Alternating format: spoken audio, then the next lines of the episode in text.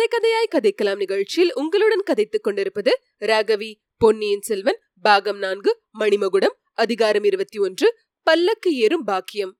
அந்த ஆண்டில் வழக்கமாக மாரிக்காலம் ஆரம்பிக்க வேண்டிய காலத்தில் ஆரம்பிக்கவில்லை. இரண்டு தடவை மழை தொடங்குவது போல தொடங்கி சட்டென்று நின்றுவிட்டது. காவேரி ஆற்றிலும் அதன் கிளை நதிகளிலும் தண்ணீர் பிரவாகம் வரவர குறைந்து வந்தது. புது நடவு நட்ட வயல்களுக்கு தண்ணீர் வரத்து இல்லாமல் பயிர்கள் வாடத் தொடங்கின. எல்லாம் வால் நட்சத்திரத்தினால் வந்த விபத்து என்று மக்கள் பேசிக்கொள்ளல் ஆனார்கள் நாட்டுக்கு எல்லா விதத்திலும் பீடை வரும் போல தோன்றுகிறது.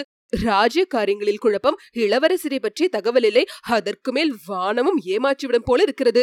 என்பவை போன்ற பேச்சுக்களை வழி நெடுகளும் சேந்தன் அமுதனும் பூங்குழலியும் கேட்டுக்கொண்டே வந்தார்கள். மழை பெய்யாமல் இருந்தது. அவர்களுடைய பிரயாணத்துக்கு என்னமோ சௌகரியமாகத்தான் இருந்தது. அன்று காலையிலிருந்தே வெயில் சுளீர் என்று அடித்தது. பிற்பகலில் தாங்க முடியாத புழுக்கமாயிருந்தது ராஜபாட்டியில் மரங்களின் குளிர்ந்த நிழலில் சென்ற போதே அவர்களுக்கு வியர்த்து கொட்டியது. இது ஐப்பசி மாதமாகவே தோன்றவில்லையே. வைகாசி கோடை மாதிரியல்லவா இருக்கிறது? என்று ஒருவருக்கொருவர் பேசிக்கொண்டு போனார்கள்.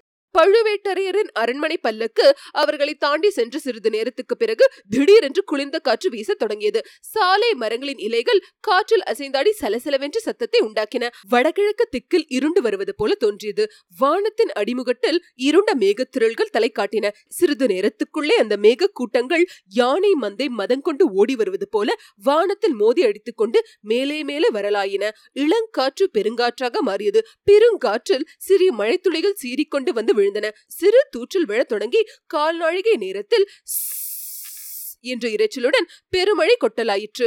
காற்றிலும் மழையிலும் சாலை ஓரத்து விருட்சங்கள் பட்ட பாட்டை சொல்லி முடியாது. சடசடவென்று மரக்கிளைகள் முறிந்து விழத் தொடங்கின. அப்போது அவற்றில் அடைக்கலம் புகுந்திருந்த பச்சிகள் கீச்சிட்டு கொண்டு நாலா திசையிலும் பறந்தோடின. சாலையில் பேசிக் கொண்டிருந்த ஜனங்களும் நாலாபுரமும் சிதறி ஓடினார்கள். காற்று மழையிலிருந்து தப்புவதற்காக சிலர் ஓடினார்கள். மரக்கிளைகள் தலையில் விழுந்து சாக நேரிடுமோ என்ற பயத்தினால் மற்றவர்கள் ஓடினார்கள். அண்ட கடாகங்கள் வெடிப்பது போன்ற இடிமுழக்கத்தை கேட்டு அஞ்சி வேறு சிலர் ஓடினார்கள். மழை பிடித்துக் கொண்ட சிறிது நேரத்துக்கெல்லாம் பகற்பொழுது சென்று இரவு நெருங்கி வந்தது. அன்றிரவு தஞ்சாவூர் கோட்டைக்குள் பிரவேசித்து விட வேண்டும் என்ற எண்ணத்தை சேந்தன முதனும் பூங்குழலியும் கைவிட்டு விட்டார்கள். சேந்தன முதனன் நந்தவன குடிலுக்கு அன்றிரவு போய் சேர்ந்தால் போதும் என்று தீர்மானித்தார்கள். மழைக்கால இருட்டில் ஒருவரை ஒருவர் தைரியப்படுத்திக் கொண்டு ஜாக்கிரதையாக நடந்தார்கள். பூங்குழலி நடுக்கடலில் எவ்வளவோ புயல்களையும் பெருமழையும் பார்த்தவளாயிற்றே நீ. மலை போன்ற அலைகளுக்கு மத்தியில் படகு விட்டு கொண்டு போகிறவளாயிற்றே. இந்த மழைக்கு இவ்வளவு பயப்படுகிறாயே? என்றான் சேந்தன் அமுதன் நடுக்கடலில் எவ்வளவுதான் புயல் அடித்தாலும் மழை பெய்தாலும் தலையில் மரம் ஒடிந்து விழாதல்லவா? விழுந்தால் இடிதானே விழும்? என்றாள் பூங்குழலி. இவ்விதம் பூங்குழலி கூறி வாய் மூடுவதற்குள் அவர்களுக்கு எதிரே சற்று தூரத்தில் சடசடவென்று மரம் முறிந்து விழும் சத்தம் கேட்டது. சேந்தன் அமுதன் பூங்குழலியின் கையை கெட்டியாக பற்றி கொண்டு மேலே செல்வதை நிறுத்தினான். இனி அவசரப்பட்டு கொண்டு போவதில் உபயோகமில்லை. சாலை ஓரத்தில் இங்கே சில மண்டபங்கள் இருக்கின்றன.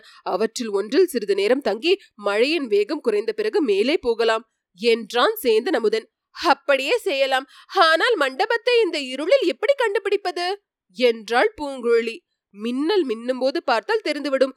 இருபுறமும் கவனமாக பார்க்க வேண்டும் என்றான் சேந்தன் அமுதன் வானத்தையும் பூமியும் பொன் நொளிமயமாக்கி கண்களை கூசு செய்த ஒரு மின்னல் மின்னியது. அதோ ஒரு மண்டபம். என்றான் சேந்தன் அமுதன். பூங்குழலியும் அந்த மண்டபத்தை பார்த்தாள். அதே மின்னல் வெளிச்சத்தில் அவர்களுக்கு முன்னால் சற்று தூரத்தில் ஒரு பெரிய மரம் விழுந்து கிடப்பதையும் பார்த்தாள். விழுந்த மரத்தின் அடியில் சிலர் சிக்கிக் கொண்டிருப்பது போல தோன்றியது. அமுதா விழுந்து கிடந்த மரத்தை பார்த்தாயா? அதன் அடியில் என்றாள். ஆமாம் பார்த்தேன். அந்த கதி நமக்கு ஏற்பட்டு விட போகிறது. சீக்கிரம் மண்டபத்துக்கு போய் சேரலாம் என்று கூறிவிட்டு அமுதன் பூங்குழலியின் கையை பிடித்து இழுத்து கொண்டு மண்டபம் இருந்த திசையை குறிவைத்து விரைந்து சென்றான். இருவரும் மண்டபத்தை அடைந்தார்கள். சொட்ட நனைந்திருந்த துணிகளிலிருந்து தண்ணீரை பிழிந்தார்கள். துணியை பிழிந்த பிறகு பூங்குழலி தன் நீண்ட கூந்தலையும் பிழிந்தாள். பிழிந்த ஜலம் மண்டபத்தின் தரையில் விழுந்து சிறு கால்வாய்களாக ஓடியது. அடடா மண்டபத்தை ஈரமாக்கி விட்டோமே என்றாள் பூங்குழலி மண்டபத்துக்கு அதனால் தீங்கு ஒன்றுமில்லை. ஜலதோஷம் காய்ச்சல் வந்துவிடாது. நீ இப்படி சொட்ட நனிந்து விட்டாயே. என்றான் சேந்தன் அமுதன் நான் கடலிலே பிறந்து வளர்ந்தவள். எனக்கு இன்னொரு பேர் சமுத்திரகுமாரி. என்னை மழை தண்ணீர் ஒன்றும் செய்து விடாது. என்றாள் பூங்குழலி. அவளுடைய உள்ளம் அப்போது தஞ்சாவூர் கோட்டைக்கு அருகில் இருந்த சாலை ஓர மண்டபத்திலிருந்து நாகைப்பட்டினத்து சூடாமணி விஹாரத்துக்கு பாய்ந்து சென்றது. சமுத்திரகுமாரி என்று அவளை முதன் முதலாக அழைத்தவர் அந்த சூடாமணி விஹாரத்தில் அல்லவா இருந்தார்? பூங்குழலி என்னுடைய நந்தவனமும் குடிசையும் சிறிது தூரத்திலே தான் இருக்கிறது. மழை விட்டதும் அங்கே போய் விடலாம். என் தாயார் உன்னை சரியாக கவனித்துக் கொள்ளுவாள் என்று அமுதன் கூறிய வார்த்தைகள் பூங்குழலின் காதில் அரைக்குறையாக விழுந்தன. மறுபடியும் பளிச்சென்று கண்ணை பறித்தது ஒரு மின்னல். அதன் ஒளியில் அவர்கள் முன்னம் அரைக்குறையாக பார்த்த காட்சி நன்றாக தெரிந்தது. இருவரும் திடுக்கிட்டு போனார்கள். சாலையில் ஏறக்குறைய அந்த மண்டபத்துக்கு எதிரே ஒரு பெரிய ஆலமரம் வேரோடு பறிக்கப்பட்டு விழுந்து கிடந்தது. விசாலமாக படர்ந்திருந்த அதன் கிளைகளும் விழுதுகளும் தாறுமாறாக முறிந்தும் சிதைந்தும் கிடந்தன. அவற்றுக்கடியில் இரண்டு குதிரைகளும் ஐந்தாறு மனிதர்களும் அகப்பட்டு கொண்டிருந்தார்கள். அப்படி அகப்பட்டு கொண்டிருந்தவர்களை விடுதலை செய்து காப்பாற்றுவதற்காக வேறு சிலர் முயன்று கொண்டிருப்பது தெரிந்தது. அவசர அவசரமாக அவர்கள் முறிந்து கிடந்த கிளைகளை அப்புறப்படுத்திக் கொண்டிருந்தார்கள். ஐயோ! அப்பா! இங்கே! அங்கே! சீக்கிரம்! என்பதை போன்ற குரல்கள் மழை சப்தத்தினிடையே மலினமாக கேட்டன. இவற்றையெல்லாம் விட அதிகமாக சேர்ந்த நமுதன் பூங்குழலியின் கவனத்தை வேறொன்று கவர்ந்தது. விழுந்து கிடந்த மரத்துக்கு சற்று தூரத்தில் ஒரு பல்லக்கு தரையில் வைக்கப்பட்டிருந்தது. அதன் அருகில் இரண்டு ஆட்கள் மட்டும் நின்றார்கள். மற்றவர்கள் விழுந்த மரத்தினடியில் அகப்பட்டுக் கொண்டவர்களை காப்பாற்றுவதில் முனைந்திருந்தார்கள் போலும். ஹமுதா பல்லக்கை பார்த்தாயா? என்று கேட்டால் பூங்குழலி. பார்த்தேன். பழுவூர் இளையராணின் பல்லக்கு போல் இருந்தது. விழுந்த மரம் அந்த பல்லக்கின் மேலே விழுந்திருக்க கூடாதா? கடவுளே ஏன் அப்படி சொல்லுகிறாய்? பழுவூர் ராணியை பார்த்து அவள் மூலமாக ஏதோ காரியத்தை சாதிக்கப் போகிறதாக சொன்னாயே. ஆமாம் இருந்தாலும் அந்த பழுவூர் இளையராணியை எனக்கு அவ்வளவாக பிடிக்கவில்லை. பிடிக்காவிட்டால் அவள் பேரில் மரம் முறிந்து விழ வேண்டுமா என்ன? சாதாரணப்பட்டவர்களின் தலையிலே தான் மரம் விழ வேண்டுமா? ராணிகளின் தலையிலே விழக்கூடாதா? அது போனால் போகட்டும். இப்போது நாம் பல்லக்கின் அருகில் சென்று பழுவூர் ராணியை பார்த்து பேசலாமா? கோட்டைக்குள் போவதற்கு அவளுடைய உதவியை கேட்கலாமா? அழகுதான். ராணியை பேட்டி காண்பதற்கு நல்ல சமயம் நல்ல இடம். பல்லக்கின் கிட்ட போனால் மழைக்கால இருட்டில் திருட வருகிறோம் என்றெண்ணி நம்மை அடித்து போட்டாலும் போடுவார்கள். ராணியை பார்த்துவிட்டால் அப்புறம் காரியம் எளிதாகிவிடும். அது எப்படி? என் அண்ணியின் பேரே சொல்லுவேன். அல்லது மந்திரவாதி ரவிதாசன் அனுப்பினான் என்பேன். நல்ல யோசனைதான். ஆனால் ராணியின் அருகில் நெருங்க முடிந்தாலல்லவோ? அதோ பார் பூங்குழலி. மீண்டும் ஒரு மின்னல் மின்னியது. அதன் வெளிச்சத்தில் இரண்டு பேர் பல்லக்கு தூக்குவது தெரிந்தது. ஆஹா கிளம்பி விட்டார்களா இல்லையா? இல்லை மண்டபத்தை நோக்கியல்லவா பல்லக்கு வருவது போல காண்கிறது. ஆம் சிறிது நேரத்தில் பல்லக்கு மண்டபத்தின் முகப்புக்கு வந்து சேர்ந்தது. பல்லக்கை சுமந்து வந்தவர்கள் அதை இறக்கி வைத்தார்கள். பழுவூர் இளையராணி நம்மை தேடிக் கொண்டல்லவா வருகிறாள்? என்றாள் பூங்குழலி. அமுதன் தன்னுடைய கரத்தை பற்றி கொண்டு மண்டபத்தின் உட்புறத்தை நோக்கி நகர முயன்றான். ஆனால் பூங்குழலி அவ்விதம் நகர மறுத்தாள். இதற்குள் யாரங்கே? என்று ஓர் அதட்டும் குரல் கேட்டது. பல்லக்கை சுமந்து வந்தவர்களில் ஒருவன் குரல் என்பதை தெரிந்து கொண்டு பயப்படாதே அண்ணே உங்களைப் போல் நாங்களும் வழிபோக்கர்கள்தான் மழைக்காக மண்டபத்தில் வந்து ஒதுங்கியிருக்கிறோம் என்று சொன்னாள் பூங்குழலி. சரி சரி பல்லக்கின் அருகில் வரவேண்டாம். என்றது அதே குரல். நாங்கள் ஏன் பல்லக்கின் அருகில் நெருங்கி வரப்போகிறோம்? பல்லக்கில் ஏறுவதற்கு பாக்கியம் செய்திருக்க வேண்டுமே? என்றாள் பூங்குழலி.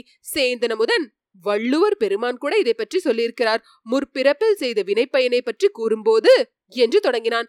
போதும் போதும். வாயை மூடிக்கொண்டு சும்மா இருங்கள். நீங்கள் எத்தனை பேர்?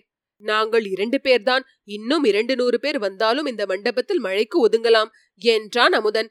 தான் உண்மை என்று நம்பியதே அமுதன் சொன்னான். அதே மண்டபத்தின் உட்புறத்தில் தூணின் மறைவில் மூன்றாவது மனிதன் ஒருவன் நின்றது அவனுக்கு தெரிந்திருக்கவில்லை. பல்லக்கு சுமந்தவன்.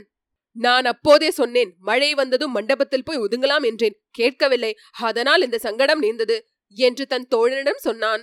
இப்படியாகும் என்று யாரப்பா கண்டது? மழை வலுப்பதற்குள் கோட்டைக்குள் போய்விடலாம் என்று எண்ணினோம். இந்த மட்டும் பல்லக்கின் மேல் மரம் விழாமல் போச்சே என்றான் அவன் தோழன். இச்சமயம் இன்னொரு பிரகாசமான மின்னல் மின்னியது.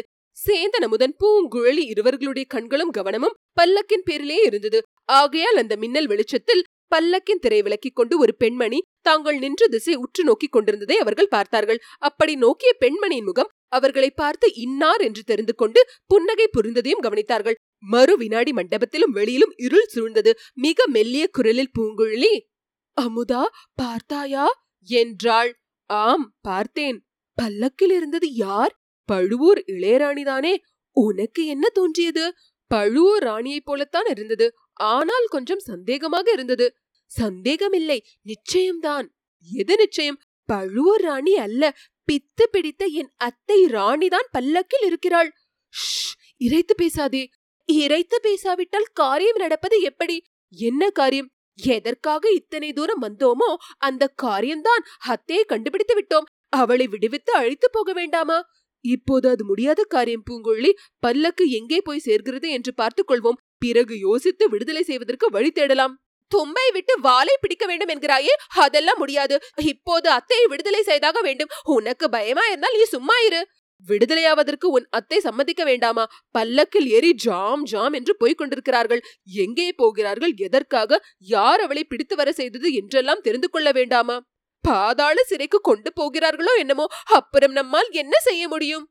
ஏன் முடியாது? பாதாள சிறையில் நானே இருந்து வெளிவந்தவன். அரண்மனையில் எனக்கு கொஞ்சம் செல்வாக்கு உண்டு. உன் அத்தையை எப்படியாவது நான் விடுதலை செய்கிறேன். இப்போது நீ சும்மா இரு. பூங்குழலியும் அச்சமையும் பொறுமையுடன் சும்மா இருக்கத்தான் வேண்டும் என்று தீர்மானித்தாள். அப்போது அவர்கள் சிறிதும் எதிர்பாராத காரியம் ஒன்று நிகழ்ந்தது. மூடு பல்லக்கின் விலகிய திரை இன்னும் நன்றாய் விலகுவது போல தோன்றியது. அதன் உள்ளிருந்து ஓர் உருவம் வெளியே வந்தது. சத்தம் சிறிதுமின்றி பூனை நடப்பது போல நடந்தது. அடுத்த வினாடி அவர்கள் அருகில் வந்துவிட்டது. இவ்வளவும் நல்ல இருட்டில் நடந்தபடியால் மண்டபத்தின் அடிப்படைகளில் நின்ற காவலர்கள் கண்ணில் படவில்லை. பல்லக்கிலிருந்து வெளிவந்தவள் ஊமை ராணிதான் என்பதை பூங்குழலி அந்த இருளிலும் நன்றாய் தெரிந்து கொண்டாள். ஊமை ராணி அந்த இரண்டு பேரின் கைகளையும் பிடித்து இழுத்துக்கொண்டு அம்மண்டபத்தின் பின்பகுதிக்கு விரைந்து சென்றாள். பூங்குழலி தழுவிக்கொண்டு உச்சி முகந்து அவளை பார்த்ததில் தன் மகிழ்ச்சியை தெரிவித்தாள். பின்னர் அத்தைக்கும் மருமகளுக்கும் சமிங்கை பாஷையில் சிறிது நேரம் சம்பாஷணை நடந்தது. அந்த கார் இருளில் அவர்கள் ஒருவருக்கொருவர் எப்படித்தான் பேசிக் கொண்டார்களோ ஒருவர் கருத்தை ஒருவர் எவ்வாறுதான் தெரிந்து கொண்டார்களோ அது நம்மால் விளங்க சொல்ல முடியாத காரியம். பூங்குழலி சேந்தன் அமுதனிடம் அத்தை சொல்லுவது உனக்கு தெரிந்ததா? என்னை பல்லக்கில் ஏறிக்கொண்டு போக சொல்கிறாள். அவளை உன் வீட்டுக்கு அழைத்து போக சொல்லுகிறாள் என்றாள். உன் சம்மதம் என்ன பூங்குழலி என்று அமுதன் கேட்டான். அத்தை சொல்லுகிறபடி செய்ய போகிறேன். ஆளை பிடித்துக்கொண்டு வர சொன்னவர்கள் இன்னார் என்று தெரிந்து கொள்வதற்கு சரியான உபாயம் அல்லவா? யோசித்து சொல்லு பூங்குழலி உபாயம் சரிதான். அதில் என்ன அபாயம் இருக்குமோ? அமுதா நீ கவலைப்படாதே. அத்தை சொன்னபடி செய்வதனால் எனக்கு ஒரு அபாயமும் ஏற்படாது. அப்படி ஏற்படுவதா இருந்தால் என் இடுப்பில் இந்த கத்தி இருக்கவே இருக்கிறது. என்று சொன்னாள் பூங்குழலி அத்தையை மறுபடி ஒருமுறை தழுவிக்கொண்டு விட்டு பூங்குழலி அவளைப் போலவே சத்தம் செய்யாமல் நடந்து சென்று பல்லக்கில் புகுந்து திரையையும் விட்டு கொண்டாள். இத்துடன் அதிகாரம் இருபத்தி ஒன்று முற்றிற்று.